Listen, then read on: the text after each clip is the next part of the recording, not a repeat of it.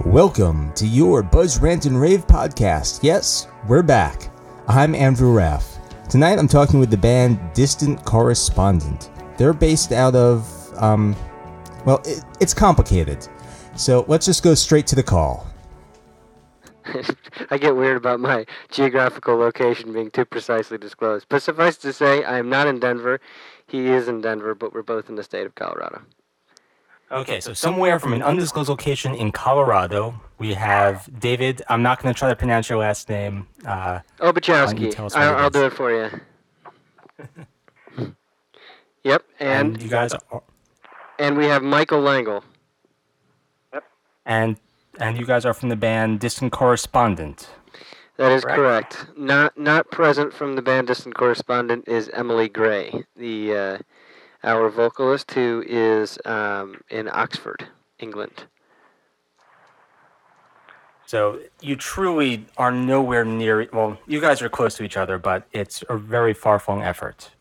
Yeah, I actually went down and had a meeting with um, Michael today, as well as uh, a wonderful filmmaker who's working on a video for us, and um, we um, and I got stuck. There's a, an accident on the way, and it took uh, an hour and 45 minutes to, to get home. So if you think that's far, then consider, of course, um, our uh, our third member is is all the way across the Atlantic Ocean. So um, truly a far flung effort.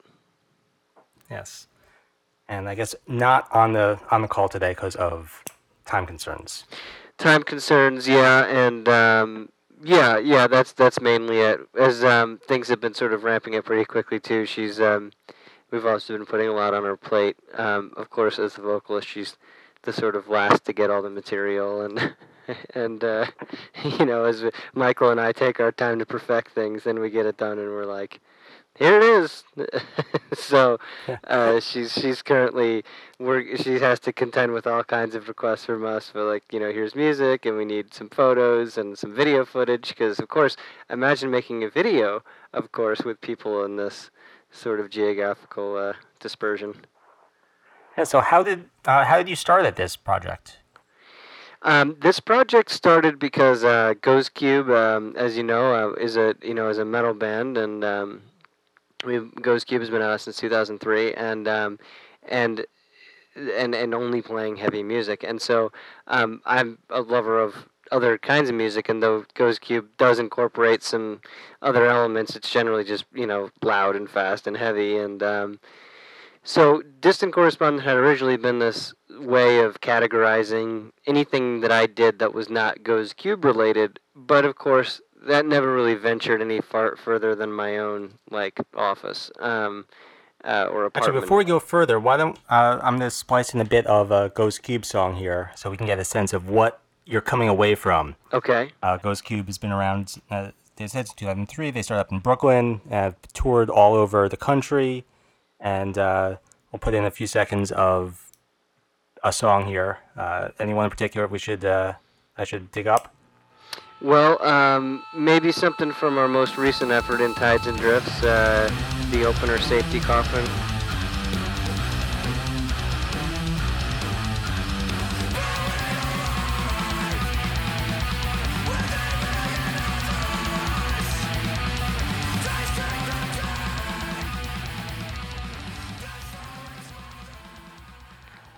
Okay, and so everything else was distant correspondent. Right, except that that didn't really have any meaning meaning to anybody else because I never let anyone else hear that except for my wife and um, and um, but then I moved out of New York and um, I met Michael. Um, it just um, it, it happened because I was writing for a company um, that he he's working for and um, and I became aware that he was a guy who liked music, and um, and we sort of hit it off. And we had a beer one day, and I said, I, it was sort of a shot in the dark. In fact, he was talking about bands that I had never heard of, and I was talking to him about bands that he really had never heard of. But there were a few that we had in common. But for the most part, it was like we just kind of I think we had a mutual respect, and and um, we got together on New Year's Day of 2012, and uh, that was the first time we got together and played music. And it, you know, it was good and it clicked and it was it was like fine. It was like it was like this is really good. Like you know, but it, I mean, it wasn't like mind blowing. And actually, what had really clicked was the next um, week. Uh, I had recorded this sort of one guitar riff that didn't sound anything like what we had worked on in, in my garage on New Year's Day. And I, I sort of emailed it off to him just to say, oh, by the way, this was like a cool sounding thing, and maybe it could just be this weird little interstitial, like not a song, certainly.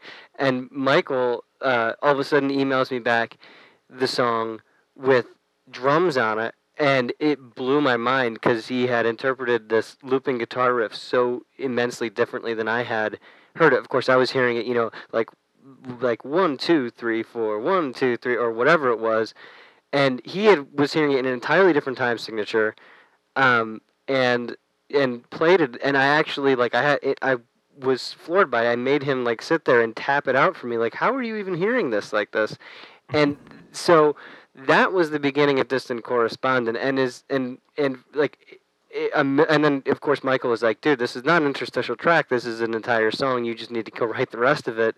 And I did, and then the rest of the record just kind of it just happened from there. And that was the perfect point. And that song, that first song, became the song "Badlands."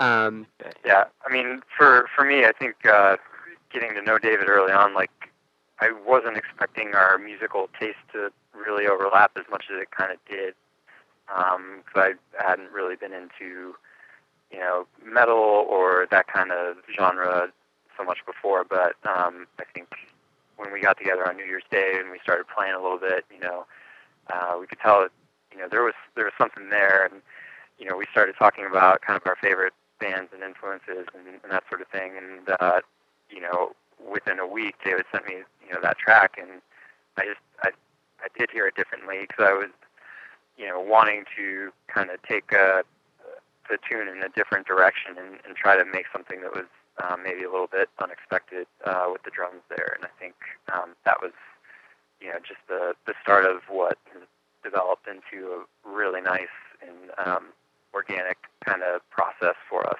Um, you know, trading so, so, music files back and forth. Yeah. So before we get into the process, what are some of uh, each of your influences? Where is the overlap, and where do you diverge from there? Well, um, I think actually, oddly enough, certainly no one would pick this out of anyone of your your uh, listeners who've heard Goes Cube would certainly never expect that maybe we listen to this band. But one of the first bands we talked about was Boards of Canada. That was one of the first.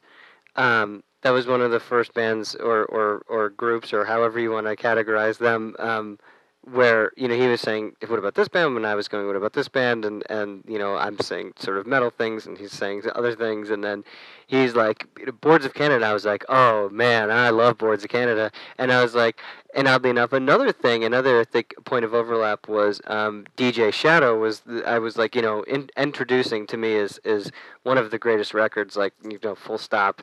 And he was like oh absolutely.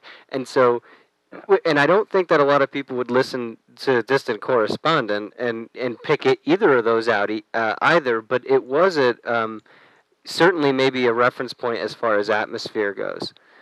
And, I definitely hear the, the connection with the DJ Shadow, uh, not even in anything in particular, but just kind of the, the feel or the, the mood of it.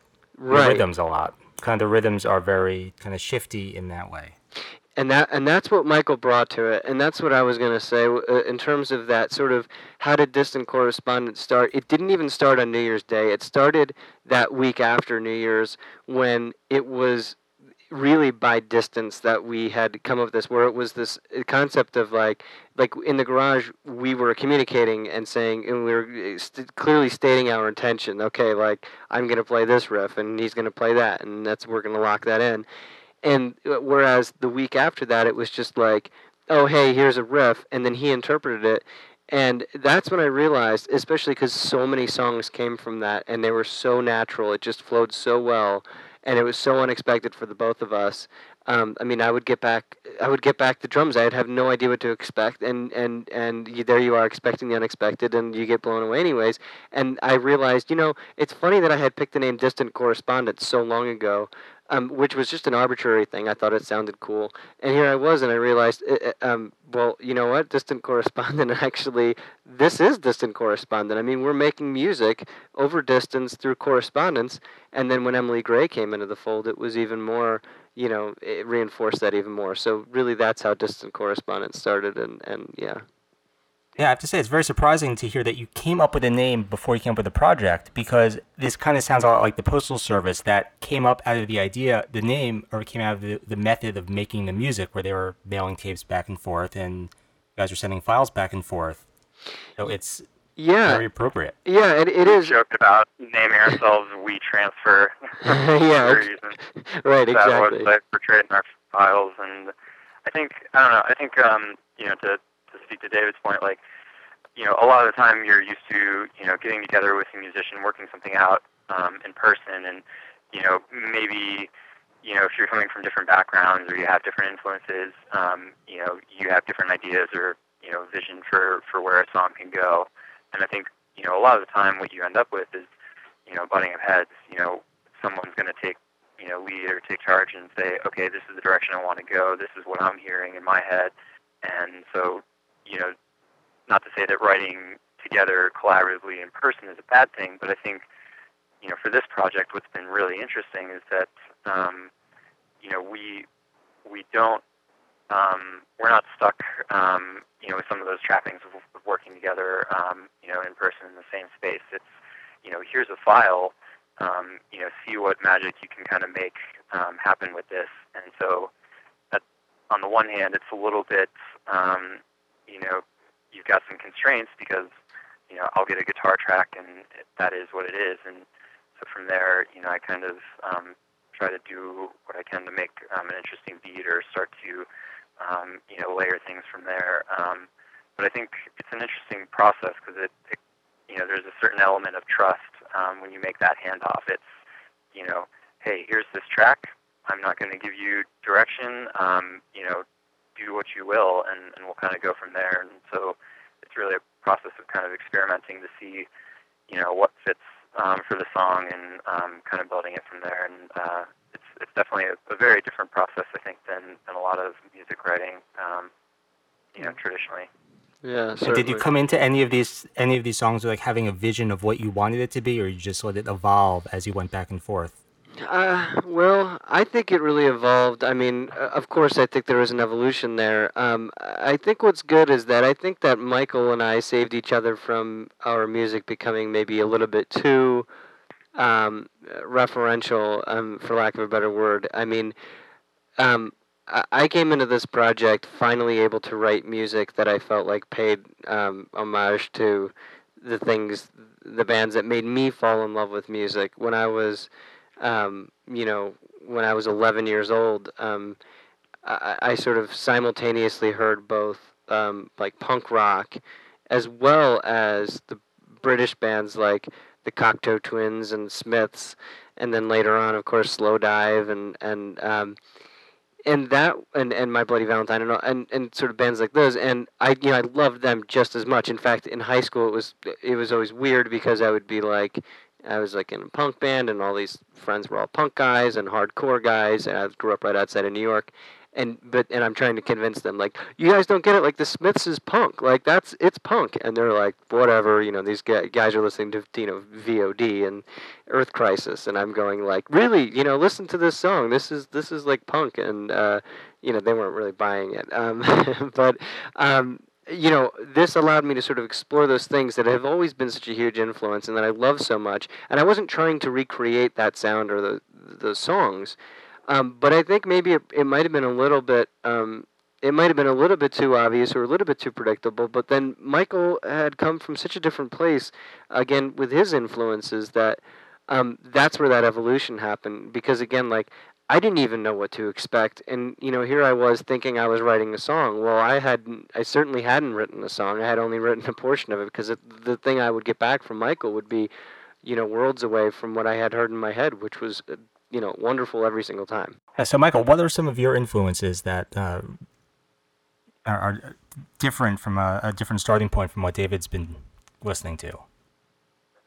Yeah, I mean, for me, um, you know, I I like to kind of consume a lot of different music from a lot of different eras. Um, you know, there's no there's no like one genre or um, style of music that that really captivates me. I mean, it it could be anything from you know the production value of a record to you know the time it was made, the story behind it, that kind of thing. And so, you know, I, I kind of um, draw on pretty diverse range of you know influences. I mean, I am obsessed with uh, Scott Walker. I think his music from you know the 60s and 70s is brilliant. Um, I'm you know small shoegaze and uh, you know dream pop bands um, here and there. Um, you know we mentioned Boards of Canada. Um, you know for me that was kind of a nice hybrid of um, you know production, really thoughtful, methodical kind of soundscapes um, matched with you know an interesting beat that kind of holds your attention. And so, um, you know, I think it, for me it kind of runs the gamut from you know old '60s pop tunes to um, you know '80s uh, kind of new wave and dark wave to uh, you know stuff that's that's coming out today from uh, Grizzly Bear to Twin Shadow and you know all these different places. I mean, it for me it's just about hearing as many different sounds uh, as possible and, and trying to think of ways to um, you know strike that balance between um, writing a song that's that's pretty um, but also challenging at the same time. Um, you, you always read articles about Radiohead and how Jonny Greenwood's um, you know guitars were there to make you know their songs sound nasty or ugly or give it you know some some kind of edge. Um, and for me, I've always been fascinated with that balance of um, again whether it's the production or maybe even the lyrics, having some juxtaposition between you know something like a song that's really beautiful but set against you know maybe cynical lyrics um, like for Scott Walker, or um, you know a tune that's um, you know really beautiful and serene but then you know throws you um, a curveball with uh, you know some nasty guitars or um, a drum beat that you're not expecting. So for me, it's just about you know trying to listen to uh, as much as I can and, and you know find interesting ways to do the unexpected, um, which I think is is something that um, might translate more for David and myself than um, someone listening to Distant Correspondent for the first time. Um, but I think you can hear the elements of that where um, maybe you might expect one of these songs to go in a certain direction, but um, it surprises you, or at least I hope it does. Um, but do you think there's any one particular track of these of this album that really embodies that, where there's something that's so different from the other elements of the song that really jumps out at, at us? Um, I, we'll we'll go. I'll pick one song. Um, and uh, although it's hard every time, I mean, I think my uh, one of the things is um, would be the song Thistle. Um, the song Thistle is um, was a song that I thought was a you know a fairly straightforward song and a and a, a pretty song and um, and actually what happened was Michael sent along uh, drum tracks that of course were different than I expected, and that was again I was at that point, and it was one of the more it was one of the later songs on the record that we wrote, and I was already trying to expect the unexpected, and it was I had certainly heard it as a very very slow song, and he sent it back, and it was of course now a fa- faster song, and I was delighted, and I thought this is great. And he said, yeah, and and uh, this was sort of typical Michael fashion to, to say like, well, you know, this is you know, it's not perfect. I think I might want to you know retake some things, and it was like probably one of the last things actually that he tracked on drums.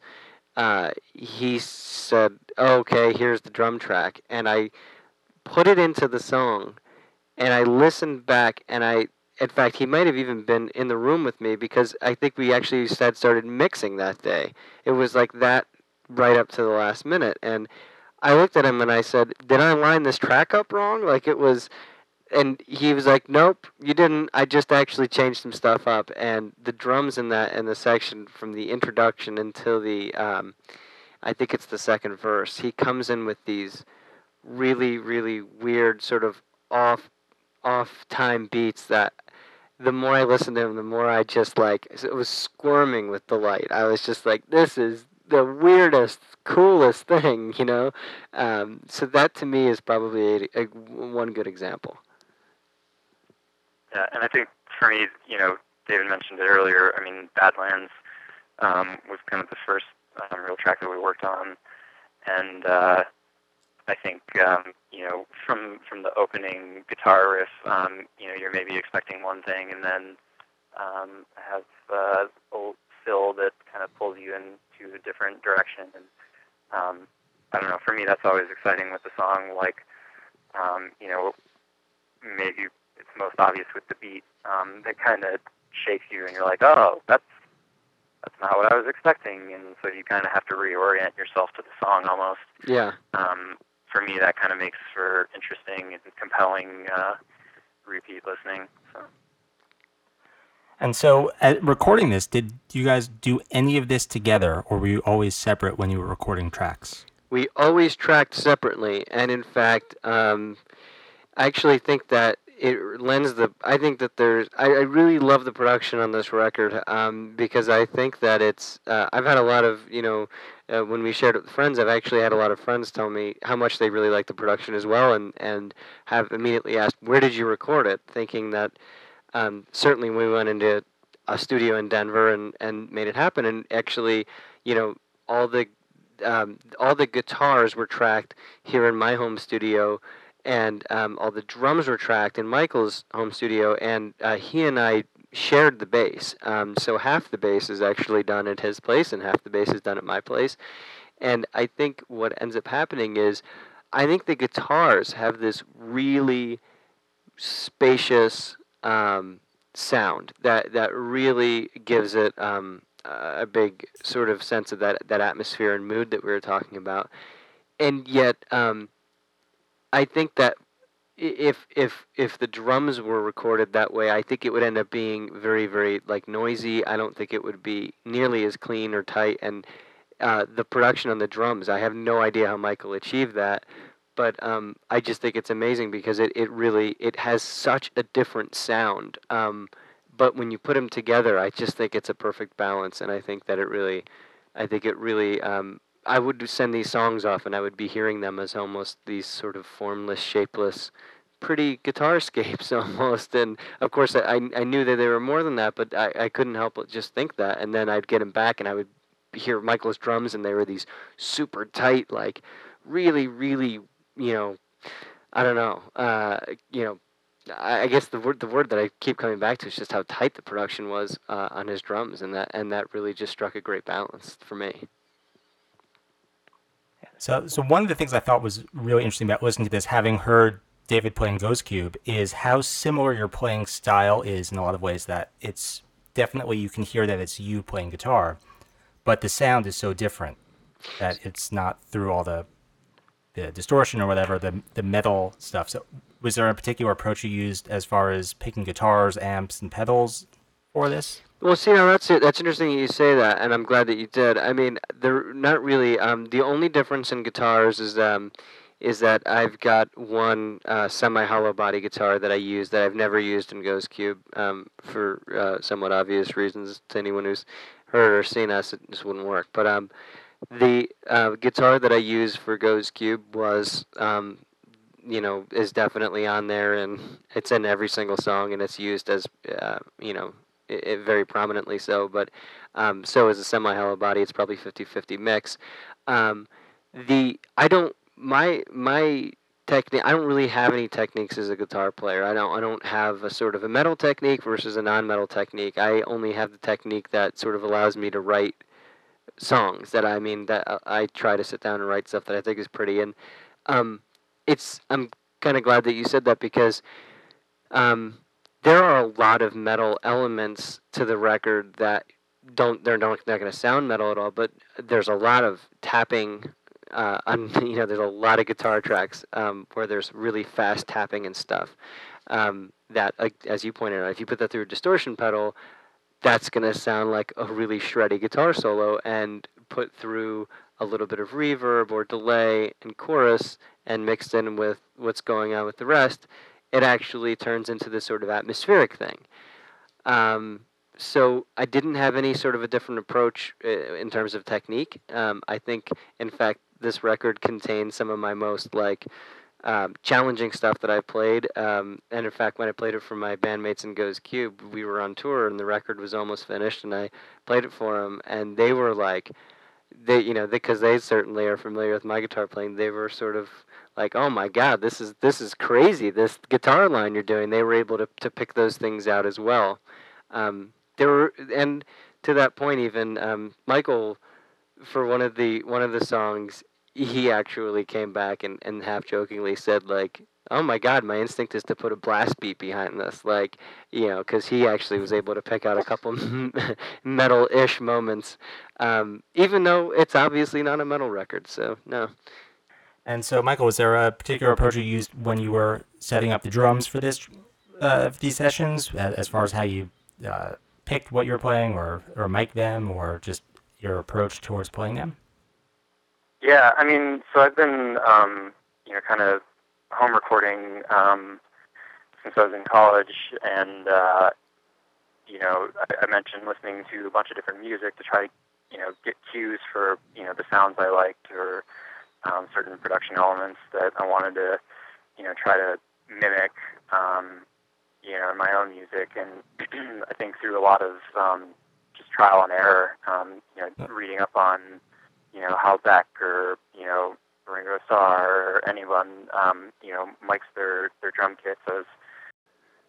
Yeah, so I mean, I guess, you know, in terms of miking, I was just trying, um, you know, kind of test out a few different things um, from what I could find on the internet, researching uh, some artists, and um, you know, it was it was mainly trial and error. I mean, I've been recording with the same, um, you know, pretty pretty sketchy setup. Um, I've got a you know, old PowerBook that uh, I got my freshman year of college. Um, proceeded to drop at numerous live shows when I was doing some electronic music at uh, parties and that sort of thing. And um, fortunately, it's still going strong, and I'm, you know, running everything into a mixer and straight into an old MBox 2. So it's definitely not uh, glamorous or very um, expensive my setup, but I think. Uh, you know, over time, I've been able to kind of get the sound that um, that I want, and um, again, not not as many fancy production techniques as uh, you may find in the studio, but um, I think it works pretty well for the sound that we try to achieve here. And so, what kind of software are you guys using to send tracks back and forth? Are you doing this in uh, Logic or Pro Tools or something like that? I think we're I think we're using two different things. Um, um, I I do all my recording in Audacity. I'm not a very um, uh, I don't know how to use Pro Tools. I know how to watch other people use Pro Tools, but when it comes to my own thing, I don't really know how to do it. Audacity is like such an easy um, program to use, and it's it's a really light program. So it takes up so few resources um, uh, on the computer, and um, you know, and it's free, and it's free, uh, even better. So I um, yeah, so I I recorded all my stuff in Audacity, and then we would send uncompressed tracks back to each other via WeTransfer, and um, and then uh, Michael would record with another setup. But then we, I think we, yeah, yeah, uh, Michael recorded another setup, and then we'd mix it all in Audacity, and then I'd send that file back to it, and then he would uh, run it through his setup once again to get like the right compression and or you know all that other stuff. So it ping ponged between different platforms. Cool. And uh, the final mix, did you sit? To, you guys sat together to to mix the final product, right? Yeah, we did. That was the one thing that we decided we wanted to to do together, and and mostly because, um, uh, well, I think two reasons. One is because it's tedious to go back and forth, you know, on 14 songs, and um, and you know, and just email again and again and again. Um, the other thing is obviously is there's an element to like wow we created these things together separately. And you know getting together a few times during the recording of the record without any instruments you know getting a six pack of beer and going like great now let's listen to these together. And it was like the it was it's crazy because it was the first time that we actually got to see each other react to the songs even in person. I mean you know we knew that we were pleased because of the emails going back and forth, but you know, it would be kind of cool to to finally put on a song like Stranger and you know and okay let's just kind of move the bass up a little bit and then you'd play it back and you'd both be sitting there and you'd like holy shit this was the first time that we were hearing this together and we'd we'd made the, the fucking thing together you know? So it was that was a pretty cool moment. So i think that was another reason why we wanted to make sure we mixed in person one of the things i found so interesting about the uh, some of the vocals was how intimate they, they were. They really sounded like they were recorded in homes and bedrooms in, in small spaces, very close in, not like in big studios with huge uh, reverb boxes and things. Yeah, and you know, I experimented with a lot of different spaces to where I, I tried singing in uh, all different kinds of places, like in a, a uh, in the garage, which would be like a big sort of live room. Um, I had the best luck, and and I had the best luck. Um, on my end, almost everything that you hear was recorded around four o'clock in the morning. Um, in terms of the vocals, because I did not. I've I've got a, a son who's very young. He's just over a year now, and was not a year old when we, we were tracking this record. And um, I would, when you know, I had when he was not sleeping, I would do try different setups and I would project and do these things, stand back and my favorite favorite favorite results would come at um, I would have just woken up at around uh, 3:45 a.m. so that way I could set aside uh, time and it'd be dark and it'd be weird because it's you know 3:45 in the morning and you're disoriented and exhausted and I would you know get the setup going, and I'd listen to the songs a few times, and I'd shake the the sleep from my voice, and I think that's where that intimate thing came from because I had to project in a way to get my voice heard and to have it be distinct, but at the same time to, uh, you know, practically speaking, to not wake up my kid, but also to try to capture that weird four o'clock in the morning kind of vibe. There is something there, you know. I mean, and I think that to sort of take that one step further is that you know, and Andrew having you know been in that New York music scene, whatever. There's and having seen each other uh, only a million times at Flood, you know, in our respective practice spaces in the warehouse. The, in New York, you tend to make music late at night when it's you know when you've been drinking a lot and you're you're running into a lot of people and it's New York City and it's crazy and there's a lot of energy and um, this was such a of a different thing. This was, you know, again, like four o'clock in the morning. I would be writing the songs and singing and, and doing some tracking, and it would be like, you know, you're stone cold sober, but in the same way, it's just a weird time in the world. And so you, you're just almost as much as disoriented as you were in New York, but in the complete opposite end of the spectrum. And one of the nice things I think about being in Colorado is that you actually have the capability to have space in your house that you can play music in it. Yeah. Where in New York, you're very constrained that you probably don't live someplace that you can play music at four in the morning, or if you do, you probably can't record music at four in the morning because there's so much other noise going on there. Exactly. And uh, it's such a much more private, comfortable thing to do out in uh, well anywhere else in the states. Sure, exactly. And I mean, there's you know we we it took eight months to track this record. I mean, almost eight months, and we used almost every single day of that day to do some tracking on it. And um, you know, you have that luxury when you're not in the in the New York environment. Um, you you just do, you know, and and that's something that uh, that's one of the reasons why after a long time in New York that we my wife and I decided we were going to move out. Um, it, it you know was to try to because she's also an artist. Was you know we were sort of banking on that that New York is an amazing place and it's an inspiring place, but maybe we can even expand our work a little bit more. Maybe Colorado would would give us that, and um, I think it has. That's great.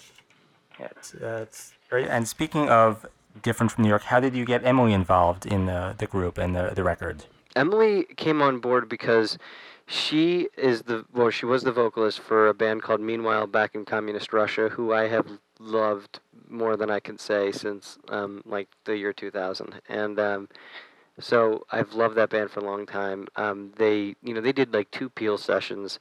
Um, they supported Pulp. They were um, I think one of those bands that you know probably was going to get huge at some point, and and and for whatever reason, I actually don't know.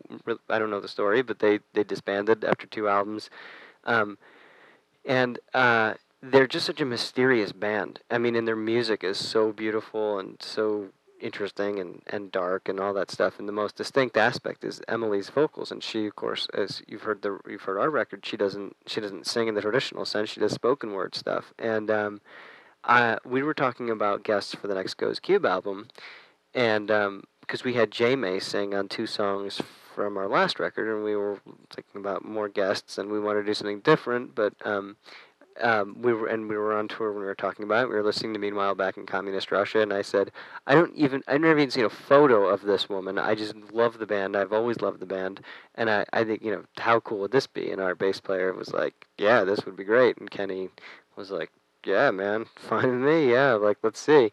So I contacted Emily, which took months to track her down to figure out you know where she was and it I won't go through all of the hoops I had to jump jump through but I mean suffice to say she's not on Facebook you know it's not like Emily Gray on Facebook she's not it's not there and um, I got in touch with her um, finally and asked her about Goes Cube and she was she loved Goes Cube she was like this is great this is really cool and she was like down with it in principle and so I sent her a couple tracks um, of songs that'll be on the next record.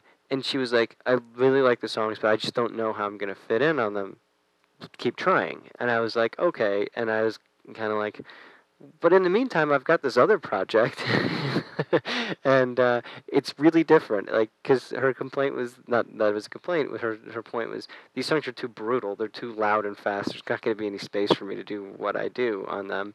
And I said, well, I'm working on a whole other project, and it's got a different sound. And you know, now I feel like I'm just being a bother. But um, if you're interested, I'll send it your way.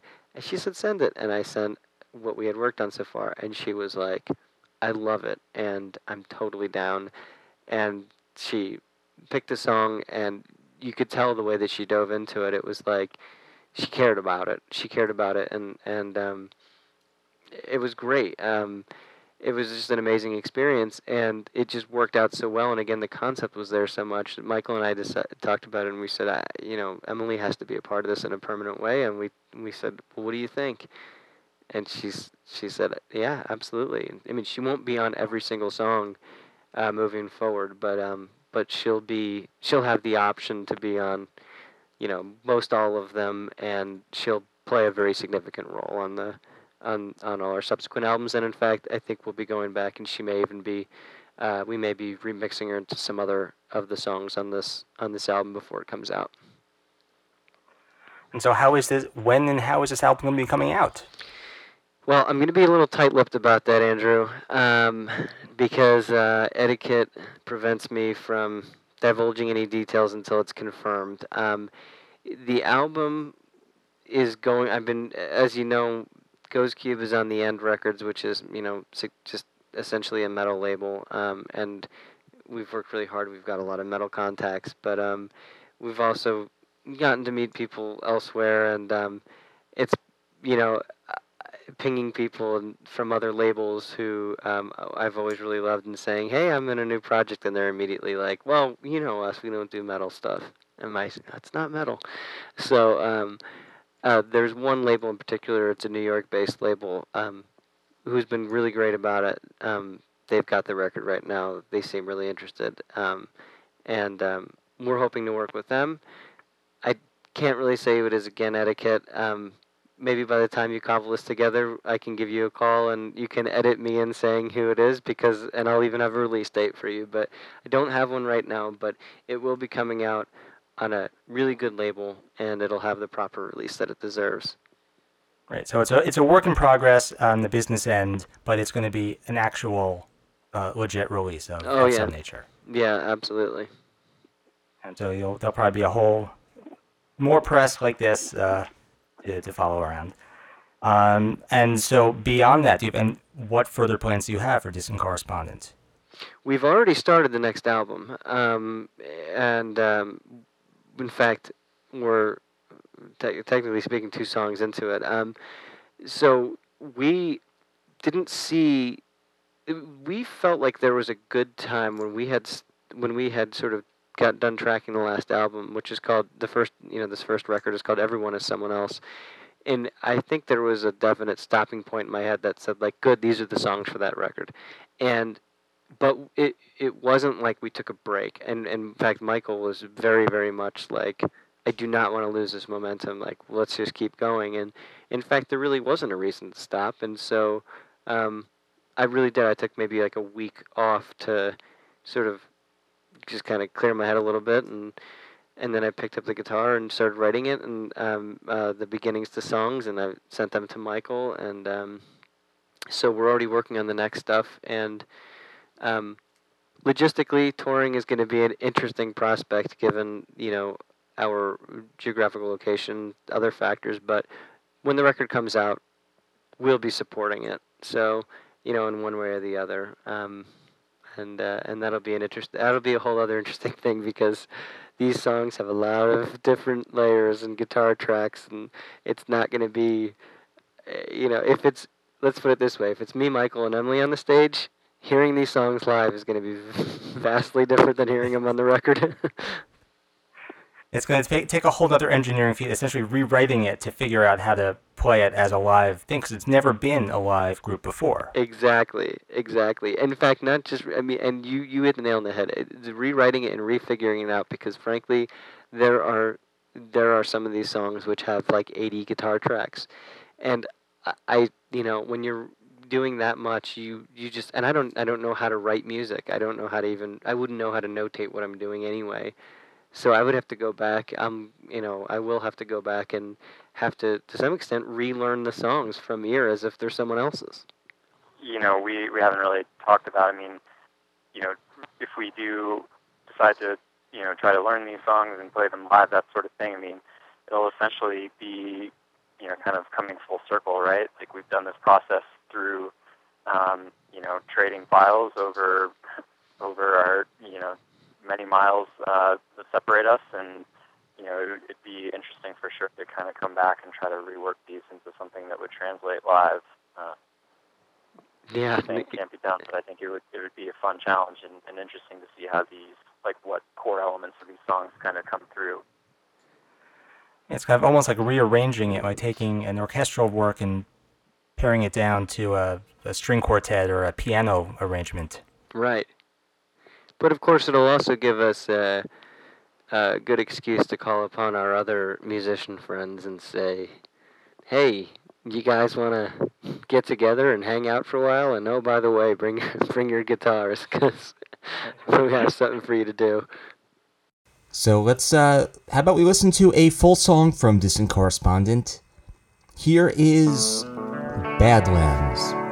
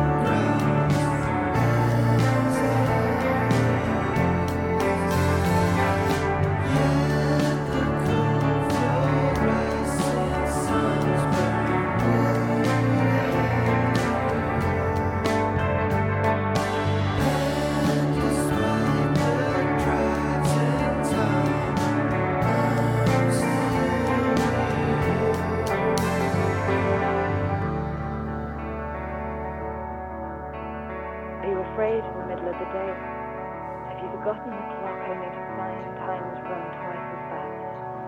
Do you know who I am? And do you miss? And do you miss me? Do you miss me? Do you miss me?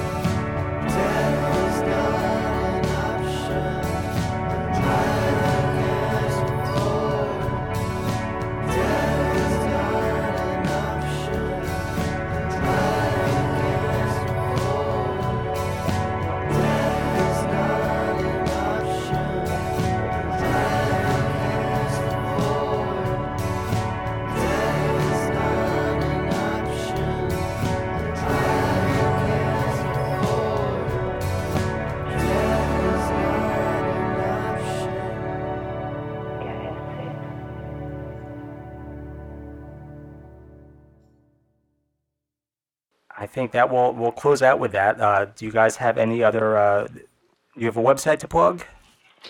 Uh, yet, Or are yeah, you just on the, the Twitter and uh, the Facebook? Yeah, you know, I mean, I think that uh, uh, this sounds like a cop out, but I mean, and I've learned this from Goes Cube. It's so hard maintaining multiple websites, and people just tend to go to your Facebook by default. Uh, anyway, um, so we're on Twitter and we're on Facebook. Um, you can hear music on Facebook, so um, both are. Uh, it's facebook.com slash distant c o r r twitter.com slash distant c-o-r-r Or you can find the links to that at buzzrantrave.com, as well as the link to subscribe to the podcast or other show notes. I've been Andrew Raff. Thanks to Michael and David from Distant Correspondent. thanks andrew Thank you.